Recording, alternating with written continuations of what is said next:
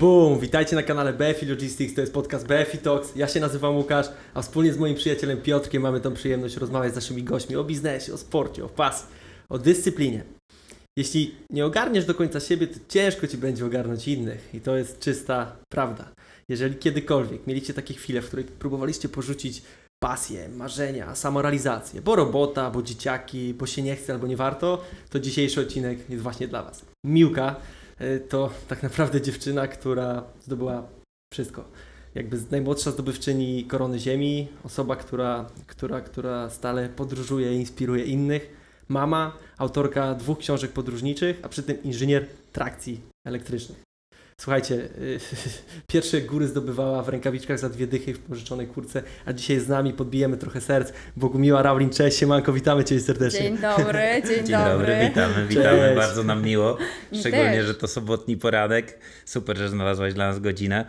E, Słuchaj, zanim przejdziemy do wszystkich Twoich bieżących projektów, jest ich całe mnóstwo i są bardzo inspirujące, musimy zacząć od Twojej historii. E, Dziewięć szczytów najwyższych na świecie, piękna historia, natomiast początek był chyba w Polsce. Chyba na Śnieżce. Tak Jakbyś jest. mogła to opowiedzieć, bo to jest bardzo inspirująca historia i wszystkich zaciekawi. No dobrze, no to rzeczywiście mm, e, prawda jest taka, że moje serce do gór zabiło jak miałam 11 lat, tylko ja wtedy nie byłam taka świadoma tego. E, No i to były, słuchajcie, kolonie, kolonie baptystyczne, e, na które pojechaliśmy, wylądowaliśmy w Karpaczu i miałam przejść właśnie spory kawałek. Ja nie wiedziałam wtedy, jak długo będę szła i jak wycieńczający będzie ten odcinek. E, No i jak ruszyliśmy z Karpacza na Śnieżka, taki był cel, to ktoś pokazał mi, że słuchaj, idziemy tam. No ja byłam przekonana, że mm, ja idę do tej pierwszej góry, ma, którą mam przed sobą. Ale okazało się, że idę do takiej małej, małej kropeczki, takiej, o taka ona była, taka, taka, taka była. E, No i byłam strasznie zła, jak tam już po tym całym dniu byłam taka zmęczona, wiesz, ja się tego po prostu nie spodziewałam. I ktoś powiedział mi, odwróć się, już chciałam tak narzekać, odwróciłam się i pamiętam naprawdę, słuchajcie, to było nieprawdopodobne e, przeżycie dla takiego młodego człowieka, bo ja pamiętam e, taką soczystą zieleń, takie, mm, no te zbocza po prostu, ten wiatr, to wiecie, no to... to Siła natury. Tak, to, to było coś takiego, co zapadło absolutnie w moim sercu, ale jeszcze nie wiedziałam, że chcę to robić em, i że będę to robiła i w ogóle nie wiedziałam, czym się to je tak naprawdę te podróże i te góry wysokie. No a potem było parę innych zdarzeń, które spowodowały, że okazało się, że kurczę, są jakieś kraje ościenne z Polską, tak, graniczą jakieś kraje, że można wyjechać za granicę, że tutaj, że kontynenty, w ogóle fajnie, nie? Ta ziemia fajna. No bo jak, jak byłaś też e, w wieku licealnym, już jakieś podróże, coś tam się działo, prawda? Tak, no w ogóle y, pierwszą taką wyprawę, y, którą y, zorganizowałam razem z moim ówczesnym chłopakiem, to była, słuchajcie, y, wyprawa chyba do Beskid, Beskid, nie, przepraszam, y, to była Jura Krakowsko-Częstochowska i większość tej historii wymaga takiej naprawdę mocnej cenzury, e, więc słuchajcie, wyglądało to mniej więcej tak, że Użyliśmy cały plan, bardzo konkretnie. E, Ja miałam wtedy 16 lat. E, Co wziąć, jak będzie wyglądała trasa, e, ile będzie wszystko kosztowało, jak jedziemy. No, no wszystko, byliśmy totalnie przygotowani. Plecaki, namiot, byliśmy niezależni. 123 km przeszliśmy przez całą właśnie Jurę. No i pamiętam moment, jak jako organizator stoję i czekam na moich współtowarzyszy e, podróży na dworcu w Gdyni właśnie i przyjeżdżają moi koledzy z rodzicami. Ci rodzice się pytają, ale czy to jest ktoś dorosły, kto się tą bandą będzie zajmował. Ja mówię, to ja, to ja, ja na to wpadłam. 16 no, lat, tak? tak, 16 lat. No i to była naprawdę fantastyczna podróż. Jedna, w ogóle chyba tak naprawdę no to wpisuję ją do top, e, top 3 moich takich niesamowitych, e, fantastycznych podróży. Zaraz za Everestem. Zaraz za Everestem, Tak, dokładnie. Ale no nie, to była naprawdę, oj, co tam się działo. No i budzi, budzi się w tobie pasja do podróży, ale nagle z tej wysokości schodzisz na płaską ziemię, trafisz, trafiasz jako technik tak kolejowy na studia. Skąd ten No, pomysł? słuchajcie, nie, no, to, to znaczy ja jestem bardzo pragmatycznym człowiekiem, a żeby tutaj wyjaśnić, jak to się stało, że jestem inżynierem, no to mm, wyglądało to mniej więcej ten proces tak. Przede wszystkim urodziłam się w rodzinie muzyków. Moja mama jest śpiewaczką operową, mój tata jest trębaczem. Em, W rodzinie muzyków, jak się rodzisz, to albo masz e, więcej szczęścia, albo mniej. Ci muzycy mają więcej szczęścia i rzeczywiście to jest taka intratna praca, to muzykowanie, no ale u mnie było trochę inaczej, w związku z czym, wiecie, lodówka, światło, jajka, jajko, koniec. E, więc ja wiedziałam o tym, że ja muszę mieć taki konkretny, bardzo konkretny zawód. Jak wybierałam szkołę średnią, to mm, no, nie byłam e, asem, jeśli chodzi o e, polski, więc mój polonista e, chyba za głowę się łapie, że ja napisałam dwie książki. Bo pisałam je sama, żadnych ghostwriterów i tak dalej. E, Rozumiem, że de- dedykacja była dla niego. nie, nie, bardzo, miałam fa- bardzo fajnych miałam polonistów zawsze. Yy, no i słuchajcie, wy, wy, wybiłam się. Co mówiłam? Co mówiłam? Co mówiłam? Teraz sprawdzam Was, jak mnie słuchacie. No panowie. Słuchaj, Jak znalazłaś się na studiach technicznych, Ale że tak, no z właśnie- rodziny muzycznej ciężko to Tak moim jest. zdaniem No, trafić, gdzie w żeby się to udało. było. Do, o, dobrze, dobrze, dobrze, Tak, brawo. minęło się jedno jajko. No w tak. każdym razie, słuchajcie, poszłam e, do technikum, dlatego że byłam po prostu umysłem ścisłym. Jestem umysłem ścisłym.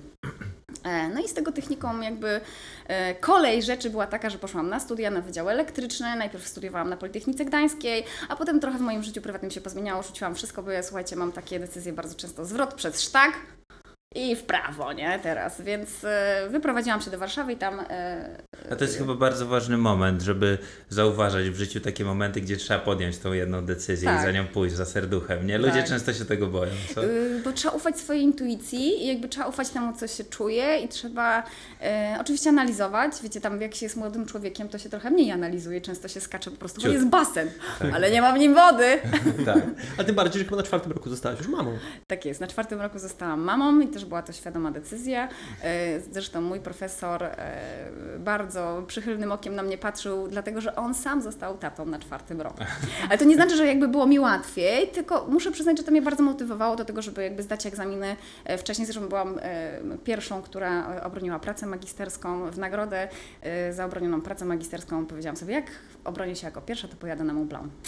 Pięknie. Petardy. Tak, wszyscy myślą sobie, że pojadą na jakieś wakacje, ja tu stwierdziłam, że wezmę po prostu plecak i, i ruszę dalej. Miłka, ale dziewczyno, ty zdobyłaś koronę ziemi. Jakby w wieku 35 lat jesteś najmłodszą Polką, która zdobywa koronę ziemi.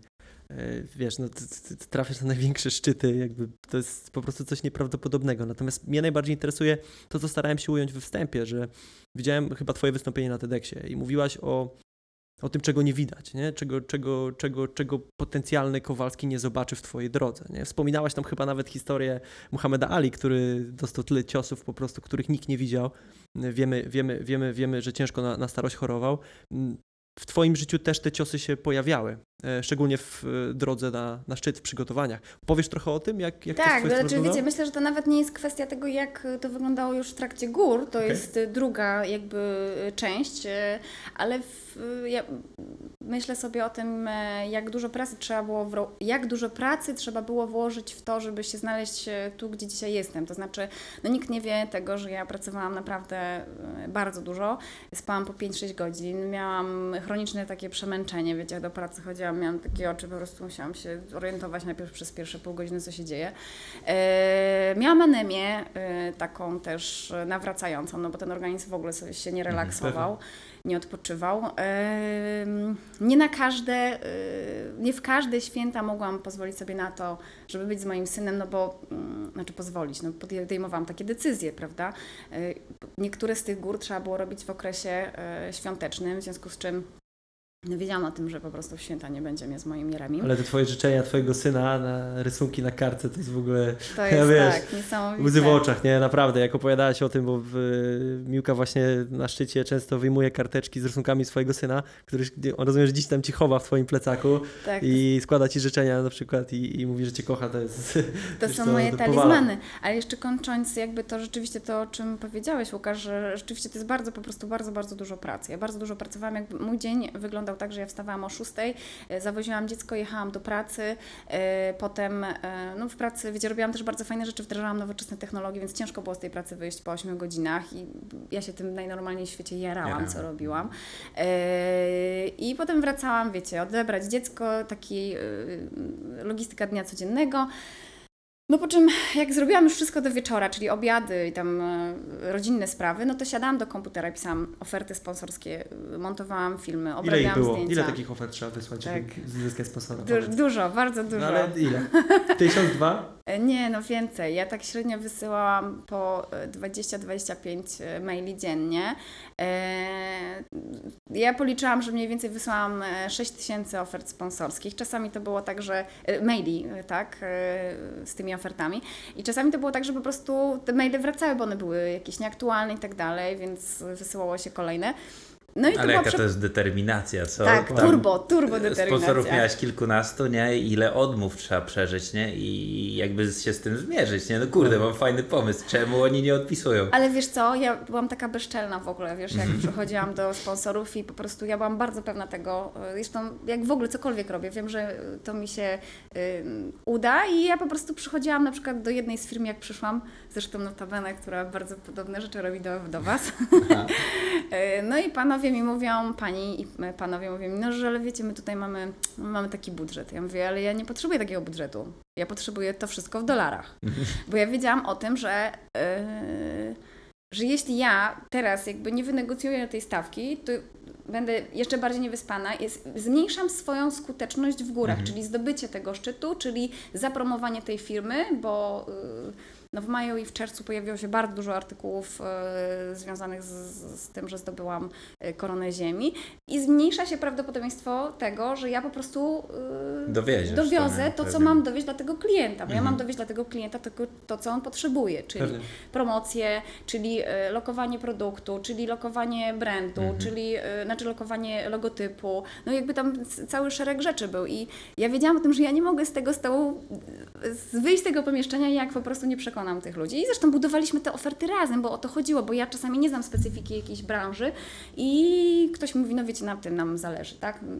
Fajnie by było, jakbyśmy to ujęli. No i budowaliśmy, kleiliśmy to razem po prostu. No, a to jest też piękne, co mówisz, że wiesz, jakby ta pasja tak szybko, może niepostrzeżenie nawet przeradza się w biznes, nie? No bo stałaś się bizneswoman, nie? Trzeba zdobyć sponsorów, zrobić oferty, marketing, tak?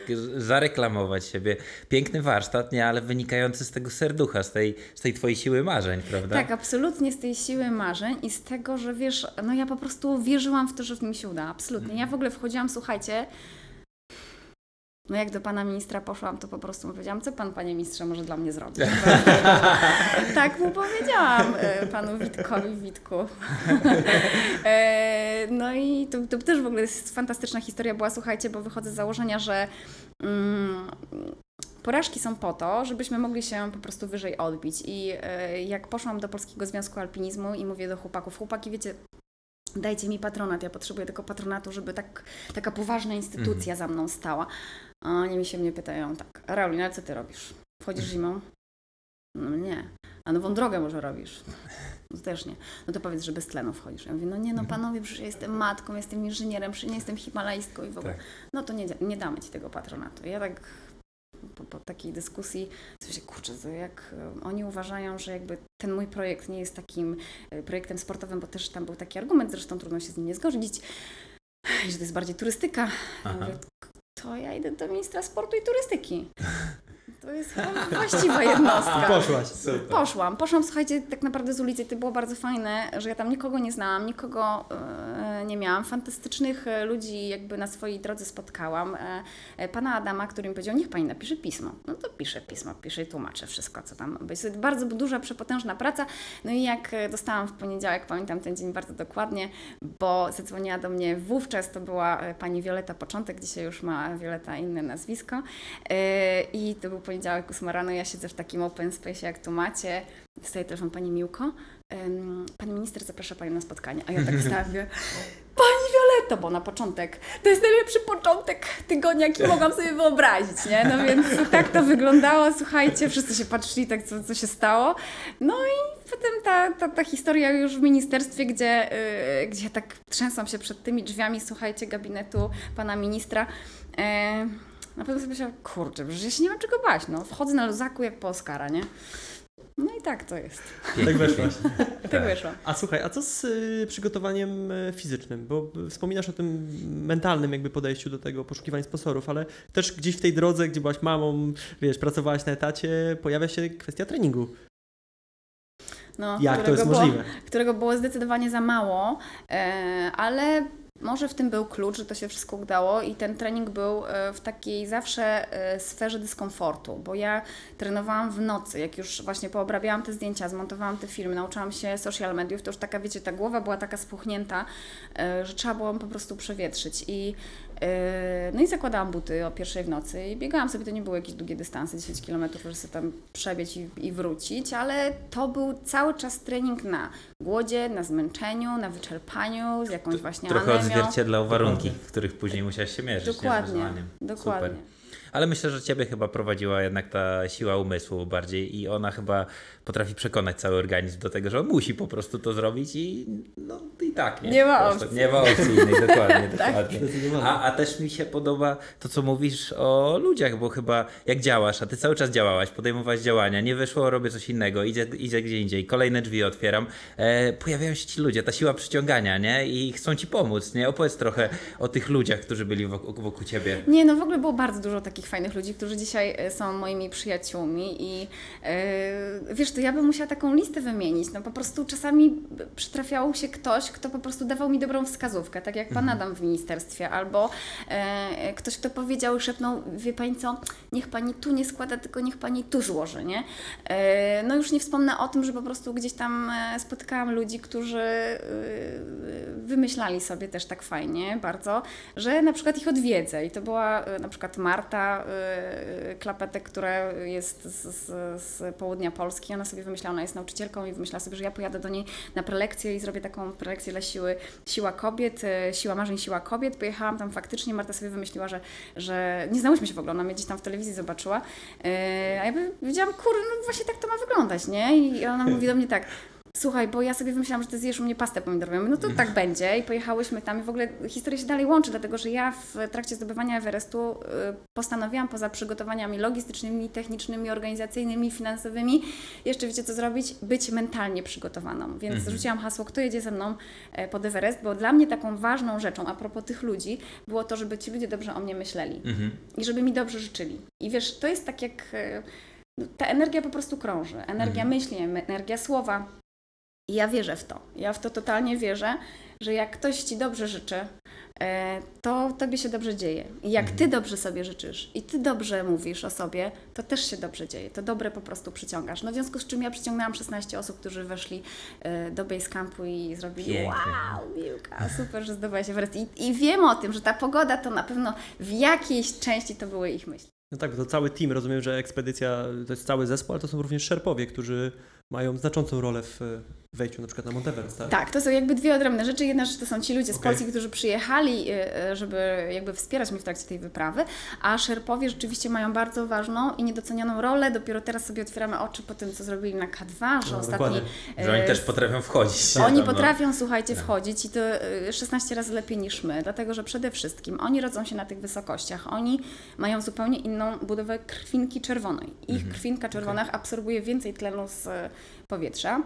No i, e, no i są po prostu przekozakami, dlatego że wiecie, no ja niosłam plecak, który miał 15 kg, e, myślę, że więcej nie miał, resztę nieśli moi e, szerbowie, szerpowie, a oni potrafili wziąć na swój garb, na swój kark, bo oni noszą e, ciężary, tutaj mają taki, te, taką, nie wiem, taki system, słuchajcie, że noszą tak naprawdę ciężary na głowie e, i e, nosili po 30-40 kg. Dla mnie to było niewy, niewiarygodne po prostu, jak, jak, jak sprawni oni są, jak oni są niesamowicie silni. I wiecie, co jest najfajniejsze w ogóle w tych ludziach? Że oni są zawsze serdeczni, że oni tacy zmęczeni, zlani potem, po prostu zawsze się do Ciebie uśmiechną i powiedzą haj, nie? I, i, I nie ma w ich twarzach narzekania.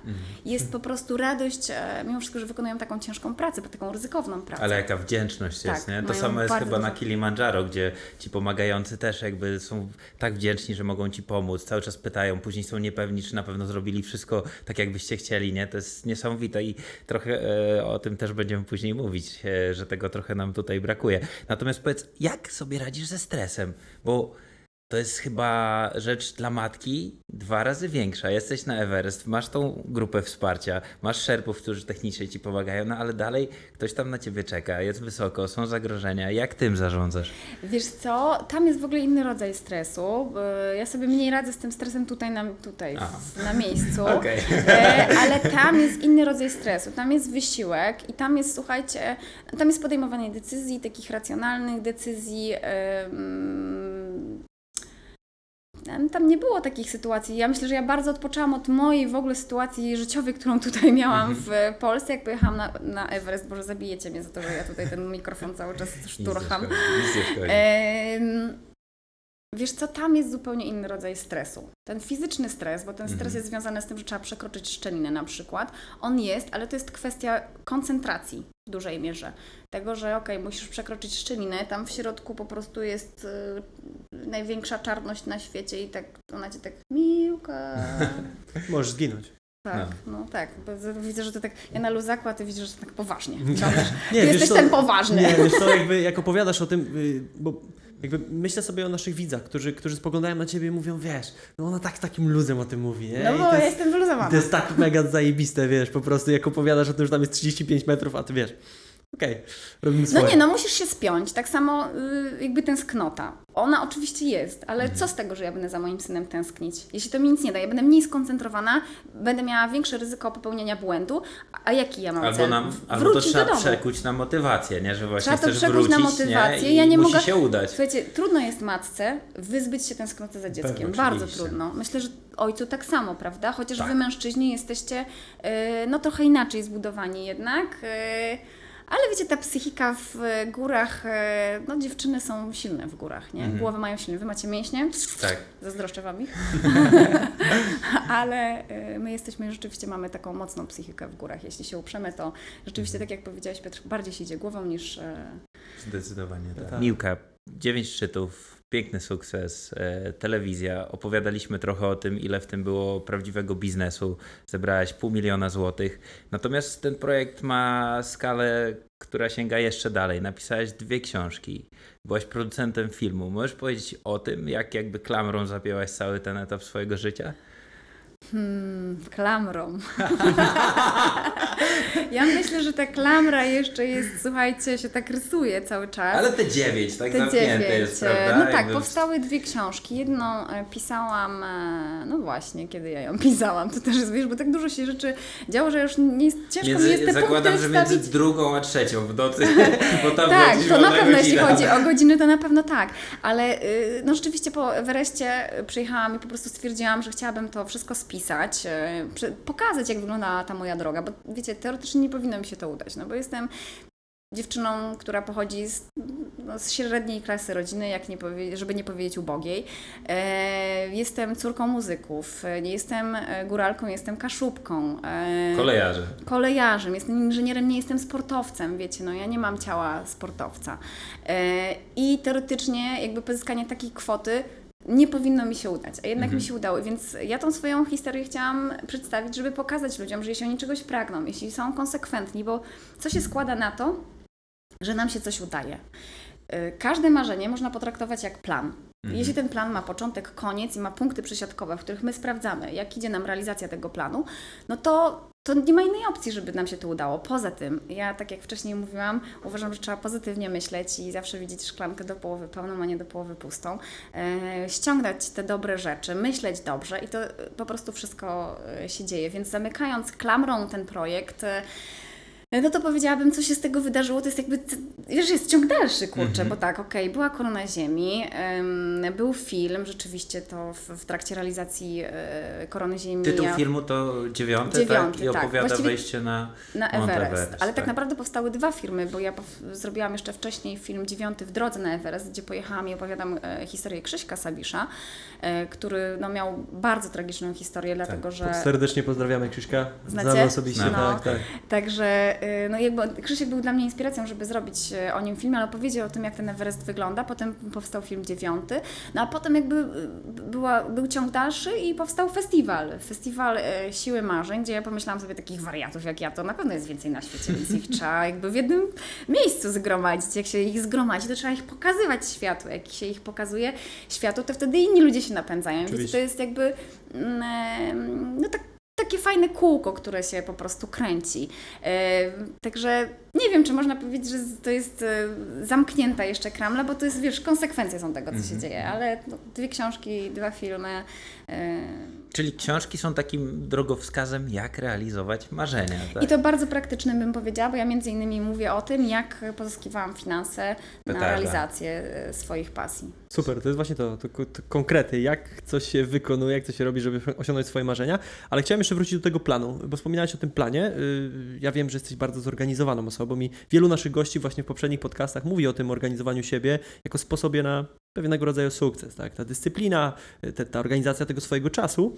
Yy, Ja słyszałem nawet, że przed wyprawą albo przed wyprawami spisujesz swój testament i to notarialnie jakby układasz wszystko tak, że gdyby coś się wydarzyło. Oczywiście, góry, słuchajcie, to jest ryzyko. Nie można w górach zminimalizować tego ryzyka do zera, w związku z czym trzeba mądrze nim zarządzać, czyli mądrze podejmować decyzje. E, Jak jest dużo opad śniegu i jest słońce, wiadomo, że jest ryzyko lawiny. E, Nie wychodzi się wtedy do wyższych obozów. E, Ale zawsze jest coś takiego, może się coś takiego przydarzyć, jak wypadek losowy, wiecie, jakaś, jakiś, Jasne. coś się wydarzy, tak? Ta lawina jednak spadnie. E, albo ja wpadnę do szczeliny, no więc ja nie mogę zostawić mojej rodziny z ręką w nocniku i spisywałam przed każdą wyprawą, przed Everestem to już taki konkretny, wiecie, nie? No wiecie, rolki moje może wziąć ten, mój rofel może wziąć tamten, bo ja za dużo majątku tu nie posiadam. No, samochód jakby ktoś chciał, to wiecie, nie? Ale Trzeba naprawić to. Ale tam dużo do zrobienia, tak. Sprzęgło, wiecie, bo trochę tak szarpie, nie, jak jeżdżę. Tak to wyglądało. No, testament trzeba spisać, to jest po prostu poza planowaniem, to jest e, tak naprawdę myślenie o swoich e, bliskich, jak się em, realizuje pasje, które są, no są ryzykowne, umówmy się, są ryzykowne. No, ja też tak zawsze na góry patrzę. Ja szczególnie e, już oczywiście w minimalnym stopniu zrealizowałem Twojego planu, bo byłem na górze Kościuszki, byłem na Mont Blanc. E, natomiast e, mam lęk wysokości i trochę wiesz, walczę sam ze sobą, wchodząc po górach. A Wiesz, wiesz, z że ja miałam kiedyś też lęk wysokości? I właśnie ostatnio mi to przeszło. Natomiast faktycznie dużo ludzi sobie to lekceważy, szczególnie w Polsce, wiesz, no, skala minimalna, wyprawy, rysy i tak dalej. Natomiast wiesz, jakby trzeba o tym, co ty powiedziałaś, nadmienić, nie? Że jakby bezpieczeństwo, minimalizacja ryzyka to jest krytyczna rzecz przy wchodzeniu na góry, przy robieniu jakichkolwiek szczytów, nawet niedużych, bo ludzie o tym naprawdę zapominają, nie? Że tam może się zdarzyć wszystko, łącznie ze śmiercią, prawda? To jest, to jest To chyba ka- w każdej sferze życia tak jest. Właśnie chciałam powiedzieć, że to, to, ta, ta minimalizacja ryzyka myślę, że znaczy zarządzanie ryzykiem, o tak, bo nie zawsze jesteśmy właśnie Mhm. w stanie zminimalizować, ale mądre zarządzanie ryzykiem i to tak samo wy w biznesie zarządzacie Dokładnie, ryzykiem, prawda? Dokładnie. Hype jest fajny, ale jakby możesz No. z tym zarządzać, to zdecydowanie dalej zajdziesz. Nie? Oczywiście, ale pamiętajmy o bezpieczeństwie w górach. Ja tak mówię, Tak na jesień, na jesień się staram wrócić, mówię, po czterech latach gdzieś tam do jakichś mam trzy teraz niezrealizowane projekty, więc mam nadzieję, że odpalę i, i, i będę szedł twoim śladem. To- Yy, korony ziemi? No zobaczymy, co wiesz, cały czas myślę, mam inny projekt e, teraz sportowy, ale jak go skończę, to coś muszę wymyśleć i był e, Piotr, który przepłynął właśnie kanał La Manche i się zastanawiam, czy właśnie pójść w wodę, czy znowu w góry, więc zobaczymy. To ja bym poszła w to, co mam słabsze. W sensie ja sobie zawsze myślę tak, ja mam bardzo mocne nogi, więc ja bym się chętnie przerzuciła na e, kajak, bo ręce mam bardzo słabe, e, więc musisz sobie pomyśleć, czy mam nogi mocniejsze, czy mam ręce mocniejsze. I, ale góry są, no wiesz, w góry niosą e, nie tylko taką radość zdobycia szczytu, tylko też jakby cały proces tą przygotowań, drogę, taką drogę, nie? I, no dobra, no to słuchaj, ja Ci będę tipy dawać, jak to będziesz dzwonić i mówisz, Miłko, ty, o jak tu mam zapakować, jakie mam buty? Dokładnie. Słuchaj, wracając do festiwalu, jaki jest status? Jakby, bo mówiłaś, że chcesz rzeszać e, ciekawych ludzi, ale jaka jest idea? Kogo zapraszasz? Kto może z tego festiwalu skorzystać? Opowiedz więcej o tym. No więc tak, pierwszy raz, słuchajcie, festiwal odbył się w Dzielnicowym Ośrodku Kultury w Warszawie. E, wtedy mogliśmy się spotykać na żywo, dotykać e, i to było fajne. E, w każdym...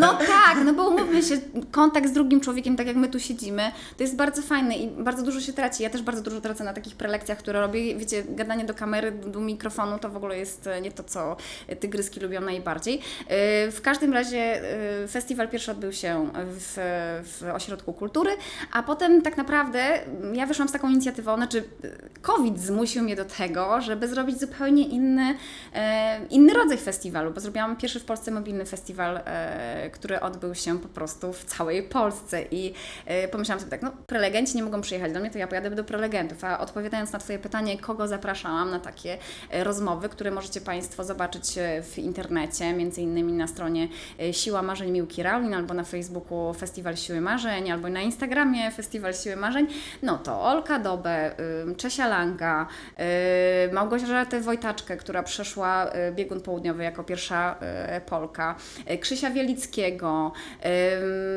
Ewę Chojnowską, która podróżuje po, y, po, po, po całej Afryce i opowiada fantastycznie o tej Afryce. A w tym roku to już tak mogę też trochę zdradzić, bo też nasi prelegenci już są, że tak powiem, pokazani światu. To jest Jasiek Mela, to jest Kamila Kielar, to jest Tomek Kurczaba, który 513 dni spędził na antarktycznej stacji badawczej, arktycznej stacji badawczej. Y, No i po prostu te rozmowy są szalenie ciekawe i tak jak Wy się inspirujecie swoimi gośćmi, to ja mam dokładnie to samo i wiem o tym, o właśnie to chciałam Wam powiedzieć, to tak poza e, kamerą było, słuchajcie, że ja mówię, że oni są e, sprytni, wiecie, nie? Oni są cwani. Wiecie dlaczego? Bo przygotowanie do wywiadu jest dużo trudniejsze niż odpowiadanie na pytania. Dużo trudniejsze. Wy musicie znać tą osobę, musicie o niej poczytać, musicie wygooglować, musicie wiedzieć, zweryfikować te informacje, e, które są czasami nieaktualne w internecie. Ale jak was jest dwóch, Tak. to jeden coś tam Tak. się pomyli, potnie, to drugi przejmuje pałeczkę, także szapoba panowie. Jeden się przygotuje, pięknie. drugi w ogóle. Nie, nie, nie, jesteście perfekcyjnie przygotowani, to się czuje i rozmowa, tak jak myślę, Państwo widzicie, jest fantastyczna. Dziękujemy bardzo, Biłka, to, to, to super, co mówisz, ale to jest jeszcze lepsze, co jakby teraz obecnie u Ciebie słychać, bo Piotrek wspomniał o festiwalu, a my wiemy, że są ulepieni z pasji, jest rajd, południe, północ, opowiedz trochę o tym, o tych projektach, które odpalasz No, teraz. Ulepieni z pasji to jest jakby odnoga festiwalu, m, bo e, te wszystkie inspirujące e, rozmowy znajdują się w internecie, one są przetłumaczone na polski język migowy. To jest w ogóle też e, taka dosyć ważna informacja, Wow. bo to jest pierwszy w Polsce festiwal tłumaczony na polski język migowy. I to też się nie wzięło znikąd, bo kiedyś się zgłosiła do mnie dziewczyna, która jest e, głucha i ona mówi, gdzie ona może poszukać czegoś więcej A, okej. o mnie, o, o sile marzeń. Ja mówię, wiesz, no możesz po prostu pójść na moją prelekcję i możemy ją przetłumaczyć dla innych e, e, głuchych osób. No, okazało się, że to jest turbo trudne, że to musi być osoba słysząca, tłumaczenie symultaniczne i mnie to tak gdzieś zainspirowało, że ja nie chcę jakby tej grupy ograniczać w tak. dostępie Mhm. informacji. No więc odcinki zostały przetłumaczone, odcinki Ulepieni z pasji, tak samo jak festiwal, zostały przetłumaczone na polski język migowy. Ulepionych z pasji poza internetem możecie też oglądać e, w telewizji, w nowym kanale TVP Kobieta, e, tam w skróconej wersji 23-minutowej, bo trzeba było zrobić taki kontent telewizyjny, ale można się też inspirować i e, zasilać, jak ja to mówię.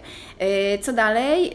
Jest, słuchajcie, no jest rajd Południe-Północ, który mm, zrealizowałam pierwszy raz w 2018 roku. Ja sobie pomyślałam po prostu, że fajnie by było tą niepodległość, tą taką wyjątkową setną rocznicę uczcić w sposób wyjątkowy, więc ludzie robili różne rzeczy. Jedni jedli stopączków, drudzy przepływali, e, przepływali na Tego- przykład tego nie 100 znałem. basenów. E, więc... e, Ma, masz wywiad z tym gościem? Nie, ale to każdy coś robił, wiecie, niesamowitego. W każdym razie ja postanowiłam codziennie e, przejeżdżać 100 kilometrów i przeprowadzić taką rowerową lekcję historii, dlatego że przejeżdżałam przez e, tereny trzech zaborów, spotykałam się na miejscu, do którego dojechałam, spotykałam się z historykiem, ten historyk opowiadał mi historię tego miasta w kontekście niepodległościowym, co się tam działo 100 lat temu i w ogóle to jest fantastyczne, że Wiecie, 100 lat temu, już teraz 103 lata temu, bo 103, e, 103 rocznicę będziemy obchodzić, że Polska kiedyś była, słuchajcie, takim krajem multikulturowym, multireligijnym, że y, Żyd y, mieszkał, kurde, koło Polaka, razem ze sobą handlowali, było super w ogóle. To była też dla mnie w ogóle bardzo fajna lekcja, bo ja mam taki niedosyt, e, jeśli chodzi o e, kwestie historyczne. No, jestem inżynierem bardziej niż e, humanistką, inżynierką niż humanistką. No i jakby rajd, idea rajdu jest taka, że każdy może się dołączyć, każdy może ze mną przypedałować. Zresztą ja tutaj, słuchajcie, pierwszy rajd to jechałam tutaj koło waszego budynku. O. No i potem dołączała się do mnie ekipa z rowerami takimi na wózkach i wjeżdżaliśmy pięknie na, Boże, na co myśmy, no ta główna promenada w Gdyni, teraz dostanę po prostu... Świętojańska Piłsudskiego. Nie, ta, ta, ta poprzeczna. Piłsudskiego. Nie, To, to się No dobra, już. Tak. Ja sobie Wielkopolską do góry. w każdym razie pomnik tam stoi, pomnik, pomnik, pomnik. No, Piłsudskiego. Nie. Rzut Nie, teraz, teraz to wy jako gdynianie i w ogóle to teraz panie y, prezydencie najmocniej przepraszam, ale trzeba to powtórzyć. E, skwer Kościuszki! A, No cały czas sugerowaliśmy się ulicą. Właśnie. To, ja na No, i tam wjeżdżałam, i tam, no, skwer Kościuszki, słuchajcie, tam e, się witałam z, z, właśnie z prezydentem miasta Gdyni jako gdynianka. No ale idea w ogóle, słuchajcie, bo to jakby o tym. E, Idea jest taka, każdy może przejechać, każdy może dołączyć. W tym roku też będzie rajd, jedziemy inną trasą. E, można na, wspólnie na sportowo świętować bardzo fajne święto. Uważam, że to święto trzeba pielęgnować e, i nie robić z tego święta, które dzieli Polaków, tylko które Polaków łączy. Koniec, kropka, amen. Zapraszam serdecznie, Mił Karolin. No ale wiesz, jakby to jest ciekawe, że w tylu, w tylu obszarach życia walczysz ze stereotypami, no bo e, wiesz, to też jakby jest taka e, domena Polski, to podzielenie, tak? A ty chcesz nas wszystkich złączyć przez sport, przez tą inicjatywę, nie? No mam nadzieję, że ci się uda. Ale też e, jako kobieta, powiedz, dostałaś nagrodę e, z Cosmopolitan, tak? Jesteś laureatką mocnych stron kobiety.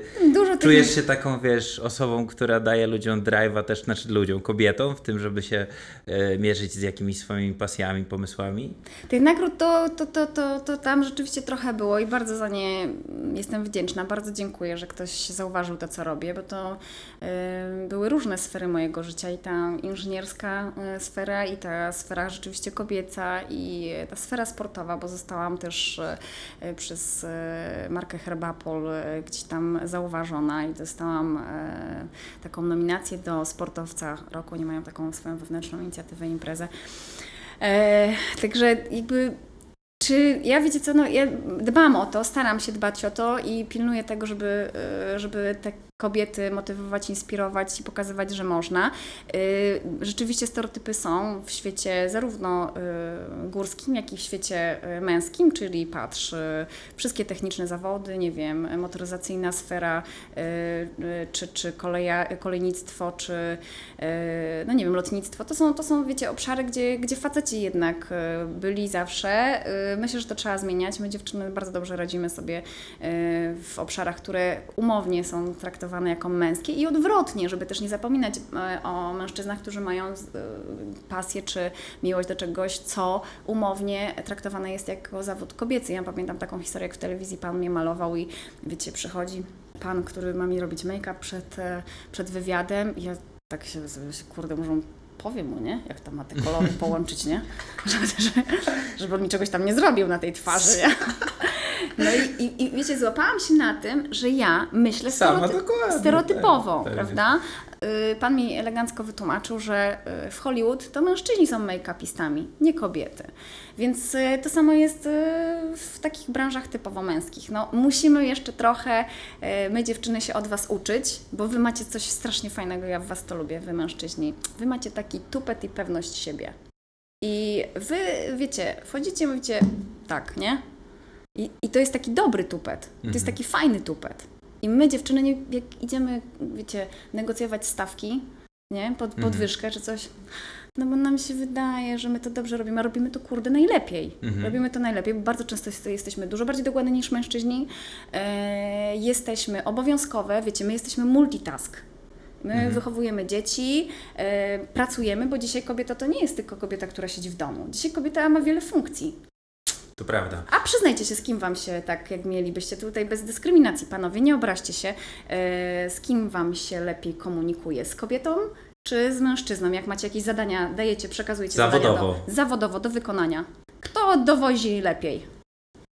Ciężkie Nie, pytanie. ty, ty, nie. My Nie? dowozimy, jakby u nas nie ma. Wydaje Ale mi się, wy- że wiesz to, że... Szczególnie, że zespół tak. mamy idealnie podzielony, Tak, 50-50. męsko-damski, także Mhm. i A, to no, czyli pe- niespecjalnie. I nie? czyli jakby pilnujecie tego. Pilnujecie To tego, się że samo wasze- dzieje. My jakby skupiamy się, wiesz, jakby na tym, e, co jesteś w stanie dowieść, a jakby twoja płeć nie jest jakby istotnym faktorem, nie? Że Mhm. No menadżerem jest- musi być chłop, a wiesz, dziewczyna może tu przyjść i posprzątać. To I to jest wypadku. świadectwo, że jesteście nowoczesną firmą, że jesteście firmą, e, no, która ma świadomość tego, że ta płeć nie powinna mieć znaczenia, Nie, prawda? w ogóle, w ale, ogóle. nie każda, ale nie każda firma, wierzcie mi, Ale ja, ja- muszę wrócić do tego, co powiedziałaś i chyba tam y, ta męska y, siła, o której wspominałaś, to jest taki, myślę, też y, prosty przekaz wynikający z tego, że my mamy generalnie mało myśli nie? w głowie. W sensie one tam są, przechodzą, natomiast my ich nie wdrażamy w życie, a u was ta, cały potok myślenia, tak zastanawiacie się nad wszystkim, czy to jest dobre, czy mi się to uda i tak dalej, nie? A u nas jest, zróbmy tak, nie? Ale wiecie co, ostatnio słyszałem taką, taką gdzieś w którymś z podcastów właśnie ktoś mówił o tym mięśniu, który się nazywa mam to głęboko wy... Ja, wypiszczymy, ale faktycznie jakby ten mięsień można mieć mniejszy bądź większy, ale stale nad nim trzeba pracować, nie? I to jest może trochę też ta kwestia tego, że to, to, to co mówię, że mężczyźni może czasami mają ten mięsień po prostu lepiej wypracowany. może No tak być. fantastyczne jakby porównanie, rzeczywiście. Ale tak, no, musimy się od Was uczyć takiego pozytywnego tupetu, takiego dobrego, fajnego tupetu, który macie. Twój syn podobno ma taką kartę, którą jak wyciągnie, to mama nigdzie nie pojedzie. E, słuchaj, no czy ty myślisz, że w przyszłości pojawi się taki moment, w którym ty już nie będziesz wyjeżdżać, ty już nie będziesz realizować tych projektów, że gdzieś zostaniesz tu spokojnie, widzisz siebie, nie wiem, z, wiesz, z białym płotkiem na Kaszubach, w kamieniu, że tam gdzieś Bardzo Ci dziękuję za to pytanie, dlatego że każdy, kto realizuje różne projekty i myślę, że Wy też jako młodzi ludzie, moi równolatkowie, albo co po niektórzy są młodsi tutaj, e, macie świadomość tego, że biznes biznesem, e, projekty projektami, ale życie to też jest projekt. I jeśli Ty masz tu wszystko elegancko poukładane, a nie dbasz o tą sferę rodzinną, Mhm. nie dbasz o tą sferę em, partnerską, no to co z tego, że ty po prostu masz wszystko, a nie Mhm. tutaj sobie nie układasz klocków w domu, nie? Więc e, oczywiście, że przyjdzie taki moment i e, ja myślę, że on po części e, przyszedł w tym momencie, kiedy mamy pandemię, no bo jesteśmy trochę przykuci. E, I bardzo dobrze, że słuchajcie, że przyszedł, dlatego że ja jako osoba permanentnie biegnąca i e, szukająca nowych wrażeń orientuję się, że Jezu, można normalnie żyć, można nigdzie nie wyjeżdżać, można po prostu robić fajne rzeczy tu na miejscu. I trochę tak jest, że ja mniej wyjeżdżam w tej chwili. Zdecydowanie mniej.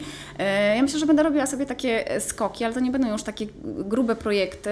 E, No dobra, tam jeden albo dwa są grube jeszcze, bo chcę po prostu je zrobić, ale trzeba pamiętać, żeby słuchajcie, równomiernie rozkładać życiowo siłę. To znaczy są projekty, żeby nas te projekty nie zjadły, nie? Po prostu tak nie pochłonęły, że my zapominamy o tym, wiecie, co jest tak, tak naprawdę najistotniejsze. Najistotniejsza jest po prostu rodzina. No ty masz, ty masz na tyle ciężko, w sensie wszyscy, którzy jakby łączą biznes, życie biznesowo z pasją, jakby wynika to z pasji, bo zawsze jest ten statyw trzech nóg, gdzie jest rodzina, pasja i życie zawodowe, te, dwie- te dwie już się sklejają, więc jako ta równowaga masz tylko rodzinę, nie? Także musisz bardzo balansować, nie? No. No ja się cieszę, że ja się w dobrym momencie orientuję, wiecie. To Aha. też jest bardzo ważne, że ja się orientuję. Mam przede wszystkim bardzo mądrego mężczyznę, który yy, Opowiada opo- super dowcipy. Opowiada super dowcipy. E, I, e, I on po prostu... No, ważne, żeby ludzie na siebie trafili. Tak. Pewnie, że tak. Słuchaj, e, jesteś e, inspiracją dla setek, pewnie tysięcy ludzi. Powiedz, co Ciebie inspiruje? Masz jakieś e, pozycje, książki, podcasty? Może nawet historycznie, czy był ktoś, kto Ciebie zainspirował do, do czegoś, że zapamiętasz to do końca życia? No, to jest takie dobre pytanie, bo ja nigdy nie potrafię na nie odpowiedzieć, bo wiesz, mnie inspiruje każdy, kto coś robi, a wcale nie ma warunków do tego, żeby coś zrobić. Mhm. To znaczy, jeśli nauczyciel, który z pensji nauczycielskiej jedzie dookoła świata, dla mnie to jest gość, nie? Mhm. Dla mnie to jest po prostu, bo wiecie panowie, jak mamy środki finansowe, to nie jest sztuka. Wymyślasz, jadę tam, robię to. Koronę ziemi może zrobić każdy Tak. kto ma środki finansowe. To jest tylko kwestia tego, że rzeczywiście się przygotujesz, będziesz miał treningi, będziesz miał trenera, y, kupisz sobie super sprzęt, wynajmiesz dobrą agencję, ale ten, kto nie ma, Mhm. to jest dla mnie gość. To jest dla mnie gość, jeśli albo gościuwa, Mhm. Tak. która potrafi tak zarządzić e, tym czasem, tymi środkami, że osiągnie dokładnie to samo, e, co ktoś, e, komu przyjdzie to dużo łatwiej. I wiesz, to, to, to trzeba doceniać, nie? To trzeba doceniać. No i dla, dla mnie inspiracją są tacy ludzie, którzy, no nie wiem, no dla mnie inspiracją są na przykład paraolimpijczycy, którzy uprawiają sport, a nie mają, nie wiem, dwóch nóg albo Mhm. dwóch rąk i robią coś, na takim poziomie niesamowitym, że, e, że patrz na tym, jak gość po prostu zjechał na jednej nodze na narcie z prędkością 100 km na godzinę. Andrzej Szczęsny, z który zresztą był gościem ulepionych z pasji. E, Jasiek Mela, który przełamał swoje e, takie, wiecie, bariery e, w głowie i, i pokonał siebie i dzisiaj wie, jak niesamowitym człowiekiem jest. On to wszystko tą drogę musiał przejść. E, e, No, mnie inspirują ludzie, którzy robią coś pomimo wszystko, że świat naprawdę nie traktował ich e, tak, e, wiesz, lekką ręką, nie przyszło im wszystko, nie? No, to jest, zawsze sobie przypominam też historie cięższe, które gdzieś spotkały ludzi, których na drodze miałem znajomych i nie wiem, jak nie chce mi się iść na trening albo coś, a jestem generalnie zdrowy, to mówię, nie bądź pizdą. Idź i rób co trzeba, nie? Czego Ci życzyć, Miłka? Czego mi życzyć? Wiecie, ja wszystko mam. Naprawdę. Pięknie. Ja naprawdę Zdrowia. mam. Zdrowia tak, bo to zdrowie zawsze się przydaje, a tak to... A powiesz o tych dwóch grubych projektach coś? Zdradzisz trochę rąbka tajemnicy? Mm, Nie ma szans. nie ma szans dlatego, że ja wychodzę z założenia, że muszę być do tego przygotowana Okej, i żeby się chwalić, to wtedy będę, e, wiecie... Ale so, Szanuję. e, można, wiesz, domniemać, sądząc po marzeniach, żeby być chyba astronautą, może poleci w kosmos. Branson niedawno Prze- poleciał. Właśnie, właśnie. Następny będzie. Może być Przed tak.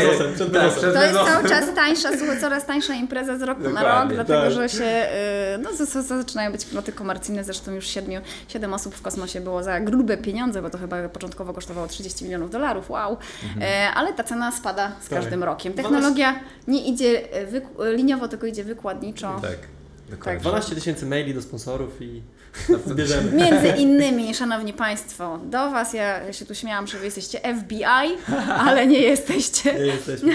Także- Nie Ale wywiad prawie tak dobry, jak Tak służba. jest. Prawie. Szalenie Ci dziękujemy. To była, to była czysta przyjemność Ciebie tutaj gościć. Wypiliśmy kawę, porozmawialiśmy trochę o Tobie, o, o tym, co robisz i to jest cholernie inspirujące, co dodajesz innym. Także dzięki naprawdę, to było, to było coś dużego. Dziękuję bardzo. No i spotykamy się po dwóch projektach. tak jest. Dzięki serdeczne. Cześć. Dziękuję. A tymczasem subskrybujcie, polubcie nasz kanał, dajcie w komentarzach, może macie jakieś pytania do Miłki, ona na pewno chętnie na nie odpowie. I co, widzimy się następnym razem. Strzała, cześć! Bye.